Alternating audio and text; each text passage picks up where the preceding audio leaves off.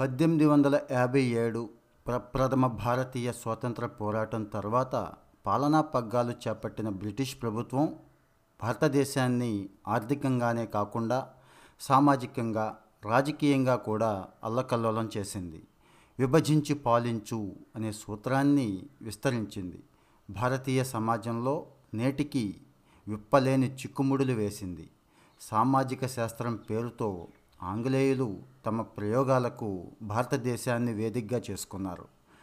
తమకు అప్పటిదాకా తెలియని అర్థం కాని కొత్తనైన వర్ణ వ్యవస్థ కుల వ్యవస్థలపై సొంత సిద్ధాంతాలను రుద్దారు. అందులో ఒకటి ముక్కు కొలతల నాసల్ ఇండెక్స్ అంటాం. ఆధారంగా భారతీయుల్ని విభజించడం. ఈస్ట్ ఇండియా కంపెనీ మాదిరిగా కేవలం ఆర్థిక దోపిడీకి మాత్రమే పరిమితం కాకుండా భారత్ అనే బంగారు బాతును శాశ్వతంగా తన గుప్పిట్లో ఉంచుకోవాలనుకుంది బ్రిటిష్ సర్కారు. ఇందుకోసం తమ వలస ప్రజల గురించి తెలుసుకోవటానికి ప్రయత్నించింది. అప్పటిదాకా జాతి మాత్రమే తెలిసిన బ్రిటిష్ వాడికి ఇక్కడ కుల వర్ణ వ్యవస్థలు ఒక పట్టాన అర్థం కాలేదు. ఏకరూపతకు అలవాటు పడ్డ వారికి భారత్లోని సామాజిక భిన్నత్వం చాలా అనూహ్యంగా అనిపించింది. భిన్న మతాలు అనేక కులాలు భాషలు వారికి వృత్తులతో అనుబంధం తెల్లవాడికి కొరకరాని కొయ్యలా తయారైంది. ప్రతి దానికి ఒక క్రమం ఉండాలని భావించే ఆంగ్లేయుడు తమకు గందరగోళంగా ఉన్న అన్ని భారతీయ సామాజిక వ్యవస్థలను వర్గీకరించడానికి నడుం బిగించాడు.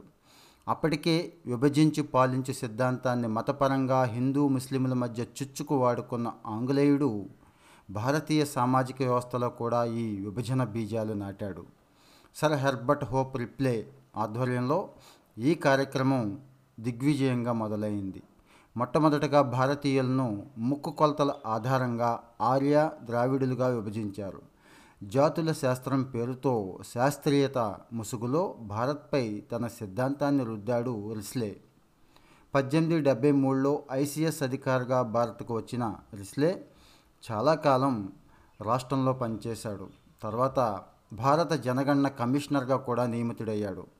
ఆంగ్లేయులది ఆధిపత్య జాతి అని నమ్మే కుటుంబ నేపథ్యం నుంచి వచ్చిన రిస్లే బెంగాల్లోని వివిధ ఆదివాసీ సాంప్రదాయాలు అలవాట్లపై పరిశోధన చేశాడు. ఇదే సమయంలో పంతొమ్మిదవ శతాబ్ది ఫ్రెంచ్ ఆంథ్రోపాలజిస్ట్ పాల్ బోపినాడ్ ప్రతిపాదించిన ముక్కు కొలతల సిద్ధాంతం ఆధారంగా రిస్లే భారతీయులపై తన భావనలను సంధించాడు.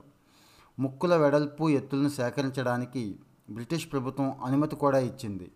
బెంగాల్లోని కొన్ని ప్రాంతాల్లో ఆదివాసీ పురుషుల ముక్కులను కొలవటానికి ప్రయత్నించారు. చాలా మటుకు ప్రతిఘటన ఎదురవటం సర్వేలకు వెళ్ళిన వాళ్ళు సరైన సమాచారం ఇవ్వలేకపోవడంతో చివరకు జైళ్ళల్లో మగ్గుతున్న వారి నుంచి కొలతలు సేకరించారు. ఆ వివరాలతో బెంగాల్ ఆదివాసీలు కులాలు అంటూ పద్దెనిమిది తొంభై ఒకటిలో ఒక పుస్తకాన్ని కూడా ప్రచురించాడు రిస్లే. ఈ పుస్తకం వేసే సమయంలో ఇంగ్లాండ్ వెళ్ళి అక్కడ జర్మనీ సామాజిక శాస్త్రవేత్తలతో చర్చలు కూడా జరిపి వచ్చాడు సామాజిక శాస్త్రవేత్తల పరిశోధనలకు భారత్ బంగారు గని అంటూ వారికి ఇక్కడ పరిస్థితిని చెప్పాడు. భారత్లో ఆంథ్రోపాలజీ పరిశోధన సంస్థను ప్రతిపాదించాడు. ఈ లాబీయింగ్తో భారత్లో అధికారిక ఆంథ్రోపాలజిస్టు హోదా సంపాదించాడు. తద్వారా సామాజిక అంశాలపై రిస్లే మాట బ్రిటిష్ ప్రభుత్వానికి కీలకంగా మారింది. ఇక ముక్కు కొలతలు ఎలా ఉన్నాయో చూద్దాం. భారతీయులను రెండు జాతులుగా రిస్లే వర్గీకరించాడు. నల్ల చర్మ ద్రావిడ జాతి తెల్లగా ఉండే ఆర్య జాతి. వీరిలో ద్రావిడులను ఆదివాసీలుగా నిమ్న జాతిగా ఆర్యులను నాగరికులుగా ఆగర్జాతిగా రిస్లే ముద్ర వేశాడు. కులాలే జాతులని కులాల సామాజిక హోదా అనేది వృత్తులపై కాకుండా వాళ్ళ ముక్కు కొలతకు విలోమానుపాతంలో ఉంటుందని రిస్లే వ్యాఖ్యానించాడు. అప్పటి నుంచి భారతీయులపైన కులాలపైన యూరోపియన్ పరిశోధకులకు రిస్లే ప్రతిపాదనలే ఆధారమవుతూ వస్తున్నాయి.